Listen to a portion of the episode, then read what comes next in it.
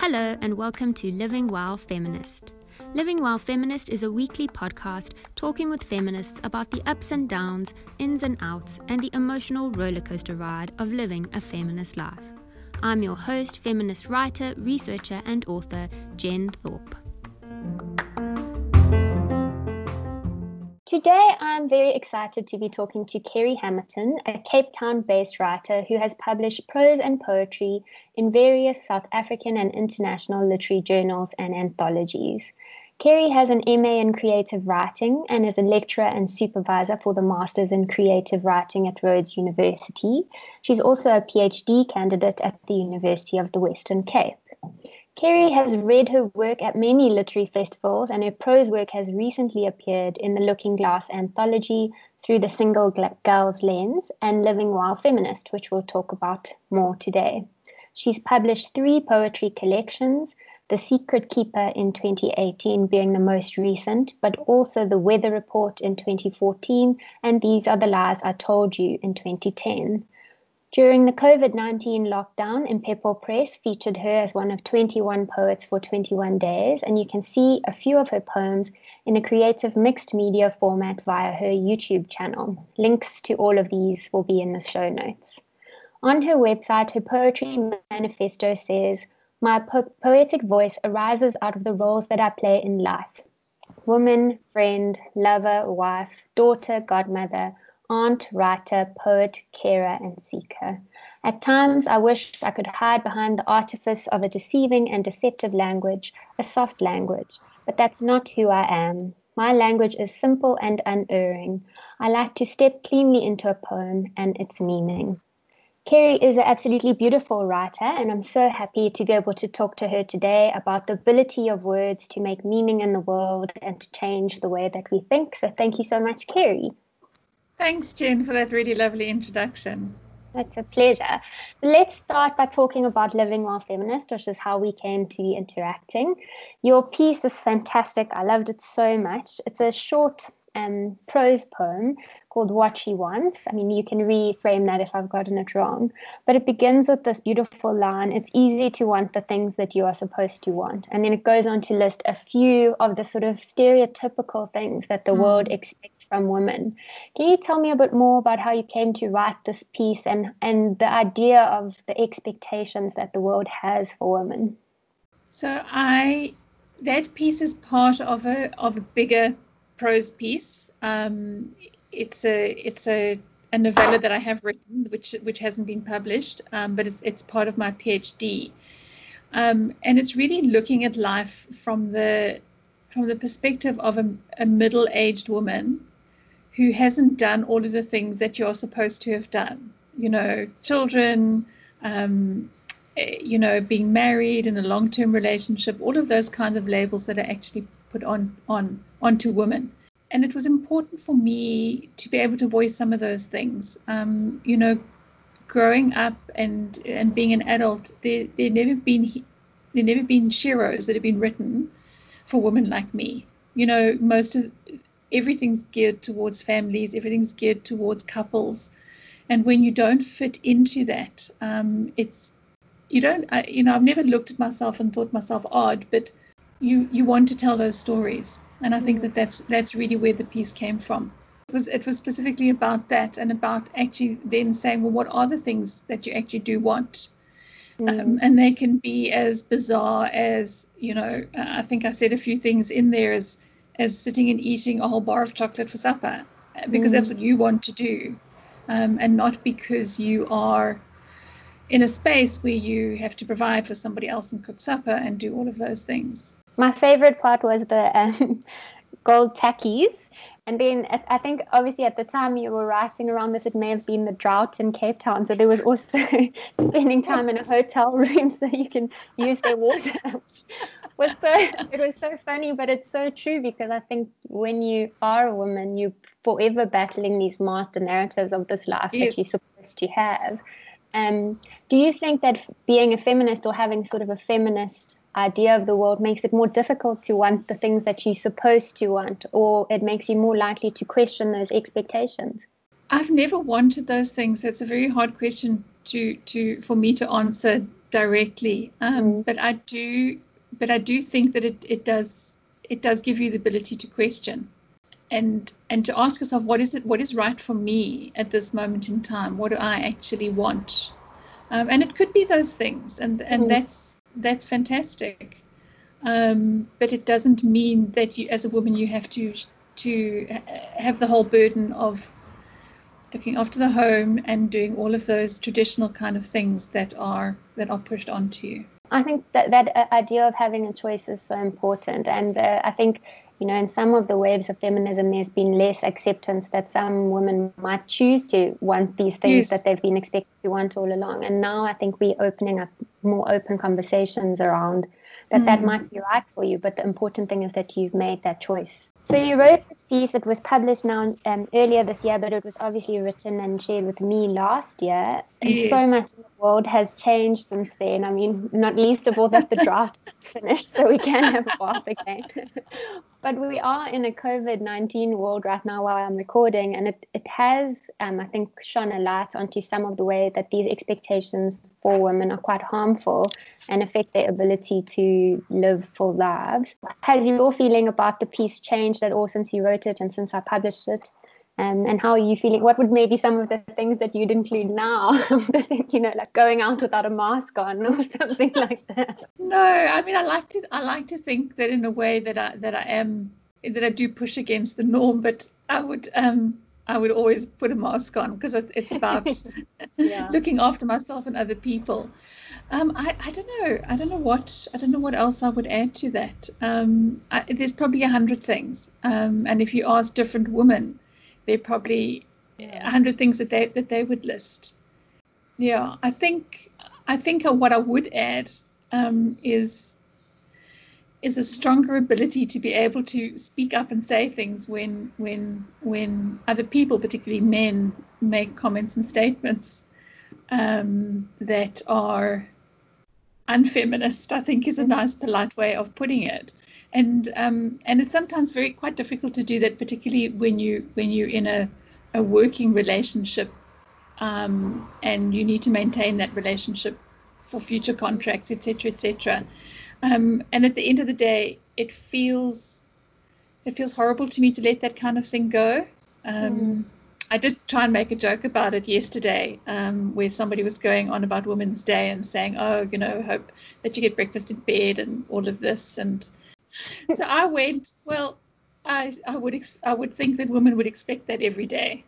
Mm. Um, and the kind of quip that came back to me was, "Well, you can have a bottle of champagne every day." and then the meeting had to start so we kind of moved on from there so it's it's that kind of thing that i i just don't get you know why women's day is not about not about making women feel uh, cared for. It's about actually acknowledging that they are equal and that they have a long history particularly in this country of protest um, of of being equal people yeah, I mean, it sort of seems like people see Women's Day as like a second Mother's Day for other women that might not have been included in Mother's Day. Yes, and yes. reason to buy a card or a cake or something that's not yes, really an yeah. acknowledgement of like struggle and activism. But so tell me a little bit about your um, feminist journey and how how feminism or norms of feminism have affected your life and your writing. Yeah, that's an interesting question because I've been thinking about that prior to the call.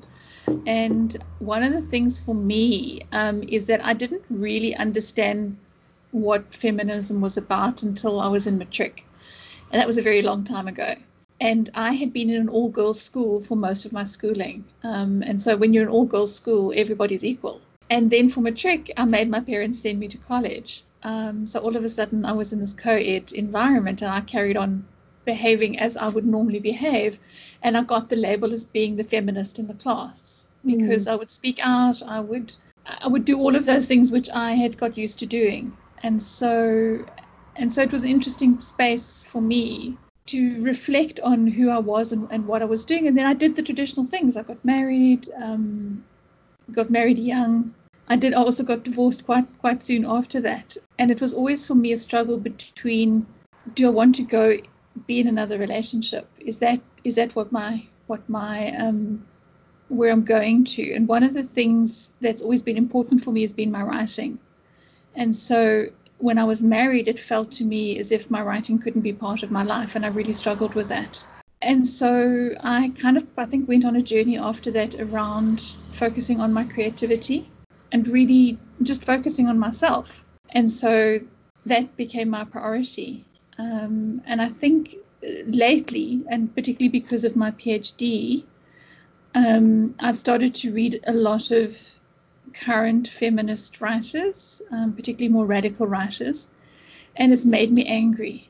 I think I was so focused on me and doing what I wanted to do that I didn't necessarily always realize that some other women didn't necessarily have that, that exact same freedom. And I'm not I'm not talking about women in third world countries. I'm talking about Western white women who who may not have had the courage and the voice that I had um, to be able to step outside of the norm and do what I wanted to do. And so I'm not a I'm not a feminist in the sense of belonging to a a movement or to a group.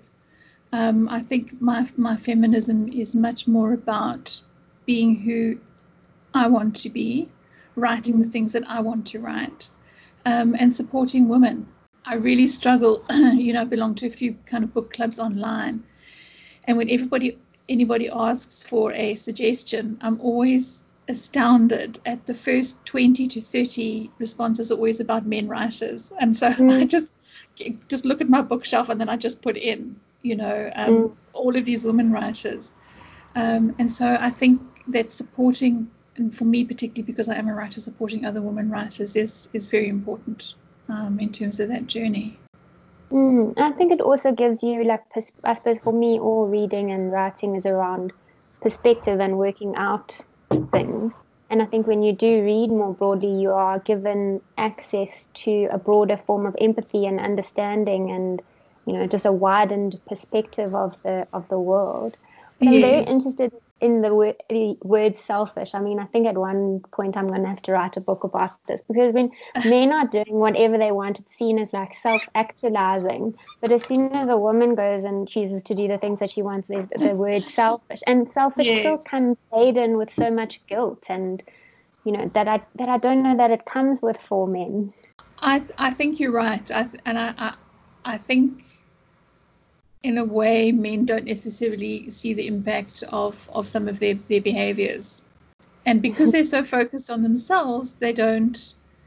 Yeah, I, I don't know. I don't want to generalize, but I'm just thinking yeah. of a few people that I know, you know, who I can say, yes, the, the man has been the person who's been the breadwinner in the family, and the woman has stayed at home and and looked after children, etc., etc. And the man hasn't necessarily understood um, the impact of of what he's doing and what he's focusing on. But then I also know a lot of relationships which are very equal and both partners have careers and, and things that they that they want to do. But I think you're right in that it, it really, if you enter into a relationship, that it's about a negotiation between two equals, hopefully. Yes. Um, and an understanding, I suppose, that if somebody wants to do one or other thing, that their work, whatever work they choose to do, whether it's domestic or economic yes. labor, is valuable and useful for the for the partnership. At the same time there's still very powerful systemic things that wouldn't that really discourage men from playing those roles. And you know from men saying like i want to be the stay-at-home dad or the you know i think those are still quite rare and very interesting cases. Mm, i do i do. And, and you know and i think there's you know to use your word there's a lot of systemic things that prevent women from pursuing their own self interest and their own self actualization. And a lot of it is around simple things like pay. Yeah. You know, I mean, I can't tell you the number of times where I've had to have discussions about the amount that I get paid. And sometimes I've actually left jobs because of it. Um, mm. So it, it's things like that that um, uh, that are important. Yeah. And and when women are seen as equal, then you can make the choices that you want to in life that are suited to you um, and how you want to live. Yeah, I mean, I think recent the most recent stats on that in South Africa is that on average, women earn thirty percent less than men across mm. all income brackets except for the poorest five percent. So there really mm. is still like that um, the actual systemic negotiations that need to happen for for anyone to even say that we're on equal footing. Mm-hmm. And so our choices might be a bit broader now. But I also love that um, it almost felt like writing was your true love and your first, you know, your longest life lasting love. And I'm so interested that you you write such varied forms of writing. So how do you know when something is a poem or a prose piece and if you can tell us a little bit more about your PhD and the sort of themes that you're looking at. I'm foremost a poet, um, and I can remember myself being about 10 years old and skipping down the road and, and kind of writing a poem in my head. Um, and, there, and there is a kind of family myth around this. I believe that it was published in a school magazine, and nobody else in the family actually agrees with me. So I think sometimes um, when I'm writing, a story wants to be told, and it's and it's very difficult for me to say that I know when a piece is going to be a poem or not. Sometimes I'll write something and then I'll see the poem forming out of it, and then sometimes it just wants to be a longer story. So that that's the only answer that I can give. Um, sounds mysterious, um, and sometimes it feels mysterious, and so and so my my PhD, I initially started thinking that I would write poetry, um, and that I would write a new collection of poetry. Um, and I didn't necessarily at the time have an idea of of what I wanted to write about, except this idea of of being a middle-aged woman and and what that meant and I started writing some things, and I had bits and pieces. And um, I met with my supervisor, and we were kind of looking at stuff and reading stuff. And then I happened to have an interaction with an overseas um, visiting professor who who said to me, the one thing that's missing from everything that you're doing is a sense of place is missing. And I then started to look at what I was doing, and then realized I actually had to situate it very carefully, um, and that actually this is not a collection of poetry, that it actually is going to be something a little bit experimental that has both poetry and prose in it, but it, mm. it needs to tell a very clear story. And it is the story about a woman who has quite a domineering mother um, and who throughout her life tells her that she should have been a boy, and her mother's a single single mother and brought her daughter up alone. And so this character is really dealing with with this mother. Um, she's also dealing with the idea that she doesn't know who her father is, and um, she's kind of in a way living a life that she's not quite sure that that she actually really wanted. And also, she's also dealing with her creativity. So it, the novella starts off with the idea just describing her a little bit and and in it she she says because it's it's it's kind of a recording from her diary she says by the time she was 55 she thought she would be a best-selling novelist and she's not and she hasn't actually even written anything. So mm. so it's an exploration of that of that creativity as well.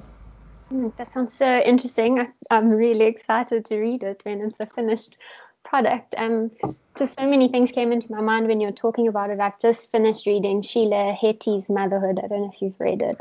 I haven't. Fantastic. It okay. is so many of the themes are sort of paralleled with what you've been talking about, but hers is an engagement with, I suppose, the themes of your piece and living while feminist and, and that you're raising in your PhD around, you know, having a mother's expectations forming part of a, a weight yes. that you have to sort of process as an adult person. And I think also in South Africa, the absent father narrative is so mm-hmm. common. I think I was reading some statistics the other day, and it's only 3% of children just with the, live with a father, whereas 43% of children live with only a mother, and the mm-hmm. others living in some sort of mixed arrangement. But it really is a you know it's a thing to process so. The one thing that i didn't mention as well um, is that obviously there's a there's a huge pressure on women in society to look a certain way and to be mm. young and pretty and to be i don't know malleable i suppose is the right word to use. And and so part of part of her exploration is this is this getting older and what does it actually mean? And i think that a lot of older women go through it um, is that one day you catch sight of yourself in a mirror somewhere and you think to yourself, who's that middle-aged woman? And then you realize it's yourself like, because you don't you don't see images, you don't see middle-aged women in in literature, in in movies. Um, it's it's better now, but um, you never used to. Yeah, I mean, if you think of some of the actresses that have done very well for themselves, there's very few older women actresses that you actually see on television anymore. Mm. Very, very few, and they do tend to fit the the narratives of what was beautiful of their era still. Yes. So they've got special permission. This is the ordinary woman, you know. but It was really nice to have you. Yes, yes. um, I listened to a podcast the other day with Alanis Morissette, who was obviously very popular in the 90s. Mm. And she was saying she finds that confrontation of herself in the mirror to be one of the most difficult things in your life because you, when you're not in front of a mirror, you have this idea of what you are and it has nothing to do with how you look like most of the time. I think COVID is helping a lot with that, sitting here in tracks and pants and stuff. And then suddenly you see this reflection in the mirror, and there's like a disassociation that yes. happens between who you're seeing and who you, you know, who you, you think you look like. Um, have you thought? Have you found something that you didn't expect to find in doing this project? Um, have I no, I haven't found anything that I haven't expected to find. Um, but as I said, because of it, I've, I've read a lot more feminist theory than, than, than I have ever done in my life, um, which I said has, has made me quite angry. Um, I've really struggled um, in in in COVID in this lockdown to actually because I work as well to work mm. and to study, and so mm, it's kind of taken a little bit of a back burner. So, so when it's going to be finished, I do not know. I can't answer that question. but if you think of it like a field that's um, laying fallow and nourishing new growth, you never know what you're going to find. I think COVID has knocked everybody's motivation just for six. So um, I wanted to ask you about the idea of doing the MA and the PhD. I think I've also done an MA in creative writing, and it was a very valuable learning experience in terms of what I thought I would get out of it versus what I did get out of it. And we're seeing so many more, well, at least since when I was studying, more places where you can do this type of study and more yes. universities offering this. Um, but I, I'm very worried. Well, two things. One is when I listen to American writers on a podcast, they often have been trained in this particular way of speaking and reading and writing. Mm. You can mm. hear who has done an MFA, they call it, and, and who hasn't. Um, but what value do you think these um, pursuit of creative writing through academia has, and, and what are some of the limitations that you've experienced? So I'm going to take a step back and and and say that I only really started taking my writing seriously when I was in my late 30s, and I was living in London at the time. And every time I got on the tube, there was a sign for the poetry, London Poetry School. And I said to myself, you know, if you don't start taking your writing seriously now, you never will and I did a whole year long poetry course with a poet called um, Tamar Yoseloff, who I'm, I'm, still in contact with, and I've, I've done another course online with her subsequently. And she really believed in me and my writing. Um, mm. and, and, and, and that for me, and it was a it wasn't an academic environment in terms of a university, but it was a more formal environment. And I found that structure and that focus on my creativity and the support of somebody else um, really very useful. Doing the MA for me was an interesting thing because I'd already published two collections, but it felt to me as if I needed to broaden my horizons. Um, and I found because I did my MA at Rhodes University, and the the MA in creative writing there is very much focused on reading. Um, mm. And they have an amazing list of books that I had never heard of, writers that I had never heard of. So for me, that particular MA is not a cookie cutter MA. Mm. Um, they do encourage diverse thinking. They do encourage diverse reading. Mm. And um, one of the things that my supervisor at the time said to me is that you won't understand the impact of the MA immediately, and that'll take years for it to come out. So I never, I only wrote poetry before the MA. So it was the MA that enabled me to explore the prose writing um, mm. and and for and for me to actually believe in myself that I could actually do that. Um, yeah, and I recently had an uh, I had an image taken. I took an image and and submitted it to an online um, uh, kind of festival that was happening. and it got accepted and published. I never would have had the courage to do it if I didn't have the understanding and the background that I had got through through doing the MA. So so I think it has value, um, and I think it it has it has value if you if you work with somebody who encourages you yeah. um, and who can who can see what you're capable of um, that for me was very important um, and I, I'm doing the I, I, initially was doing the PhD because um, because the Kobus Moolman is my supervisor mm-hmm. and um, he is a fantastic person to work with and he's also encouraging and a really an amazing poet um, and I really wanted to learn from him. Mm. So, you know, I just, I think as a writer, I'm never going to stop learning. And I think that I've gained a lot out of it that helps me with the students that I work with. Um, mm. So that for me has been an important part of doing the PhD is that it's, it's added value to my own teaching. To your, so you do do you do teaching and supervision at the Rhodes MFA or the MA now? Yes, yeah, yeah, I do yeah, it's very part time. You know, we're there a few weeks a year, and then the supervision obviously lasts either a year or six months, depending on if it's a full time or a part time student. Yeah, I think when I did mine, I didn't really. I mean, it didn't feel very structured at the time that I did it at UCT. I can't comment on what it's like now. But what I found very helpful was the idea of getting used to people giving you feedback on your writing and criticism. Mm.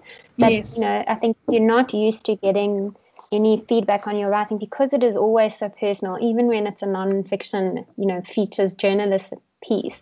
You have imbued it with feeling, and so that can yes. be very scary. But I got so used to getting people say, and also to people saying, "I just don't like it," and that being okay. You know that yes. not everyone is going to get what you do. It's a very valuable yes. thing to know deeply. Yes. You know, I think that's valuable.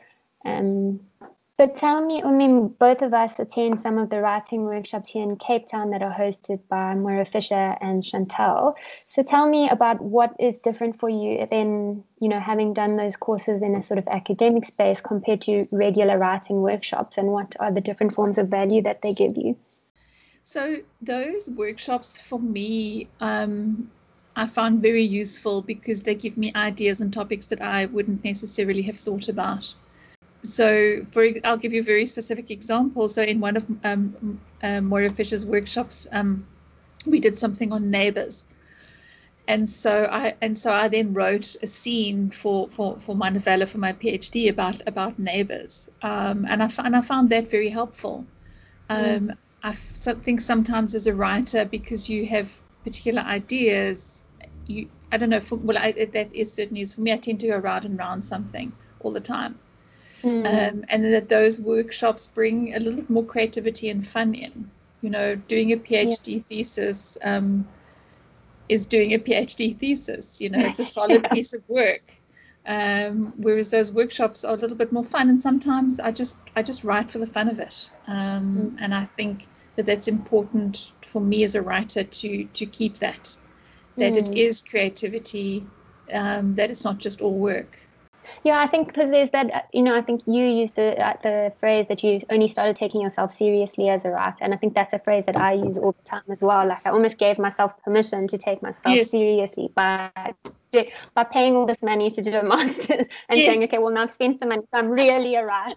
Yes. And I find that when you're in a workshop setting like that, you remember why you wanted to write in the first place. Like yes. that, you know, that there's that it's fun, that it's actually yes. fun to generate things. And I think it's, it's such an important part of writing practice that that um, that also I suppose an academic setting gives you and then in the getting the feedback and stuff. But just for the writing as play and as creative practice and then my last question to you is what are you working on now other than the PhD or what are you enjoying working on now? so um funny enough, I'm writing a whole lot of nature poems, which is definitely not me. So um so poems yeah, that have a, have a quite a strong theme of animals and nature. Um yeah. And you know, it, it, it's a play. So in in the mm. sense of I'm playing with it, it's creative, it's fun. If it doesn't go anywhere, it doesn't go anywhere. But I'm I'm writing it because I want to write. Yeah. I don't think feminism is necessarily or writing is necessarily about the output a lot of the time. I think it's really, I mean, it's those really like the people who say the journey is important, yes. not the destination. Creative work is so much about that for me. It's just seeing yes. what you learn along the way.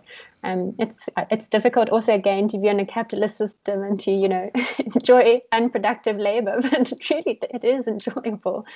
I have a friend who says doing nothing is the biggest fuck you to the patriarchy that you yes. can give as a woman. No, I, I, can, I can absolutely because you, you have to be productive. What are you doing with this time? So yeah, no, it is a. I you know I besides the lecturing, I have a, a, a, contract work that I do, and I only work four days a week. And people find that so amazing. Like, what do you do with the extra day? Well, like today, I did nothing. I don't tell them that. Yeah. um, but I feel a need to then say to people, no, but you know, I have another job. You know, mm. I, I work with writing students and and etc. etc. Um, but sometimes I I literally do do that as I, I, do nothing, and it's wonderful. And I think mm. it's helpful for the creative brain as well. Definitely. I mean, there's even science that will tell you. So as long as it's science, totally, you have to rest in order to create. Like it doesn't work yeah. otherwise. Um, I have a few last questions. Uh, what is a book that you would recommend, seeing as you've read so much feminism lately, to other people to read? Am I allowed to give you more than one? Yes, you are um, absolutely.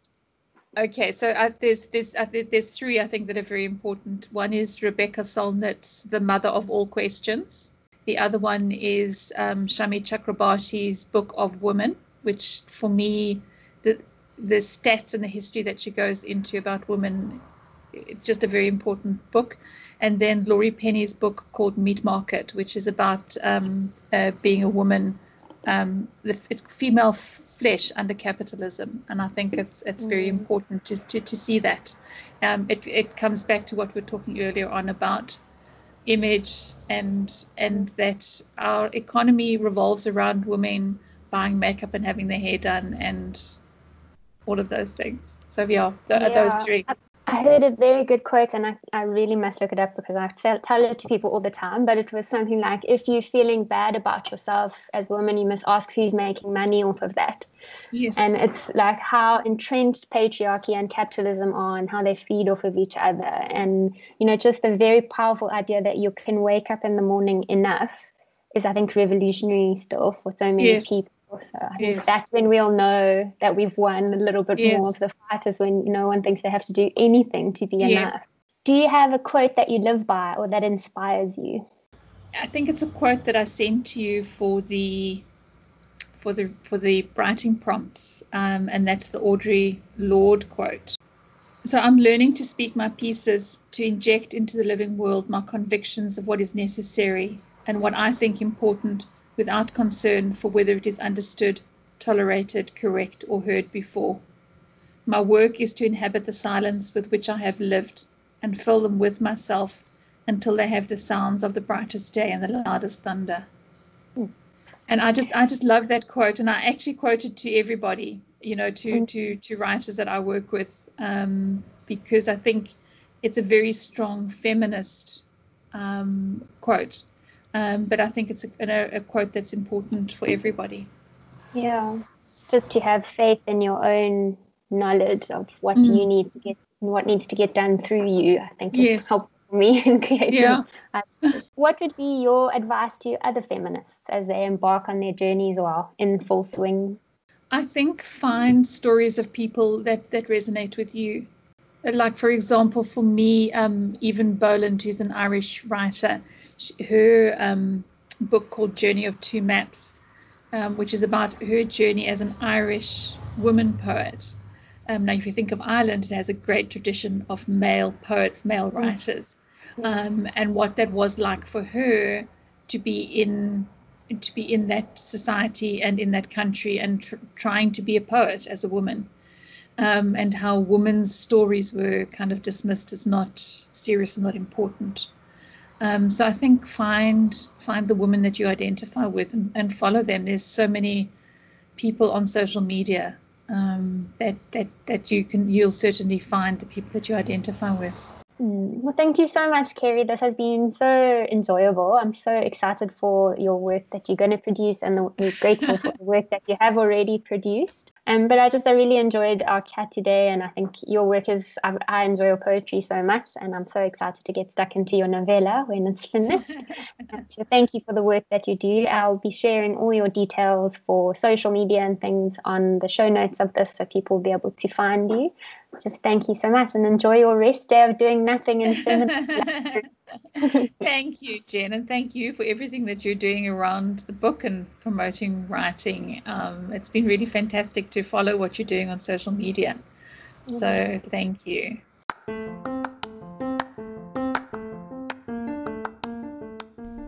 Find out more about Kerry Hammerton and where to get her books at kerryhammerton.com.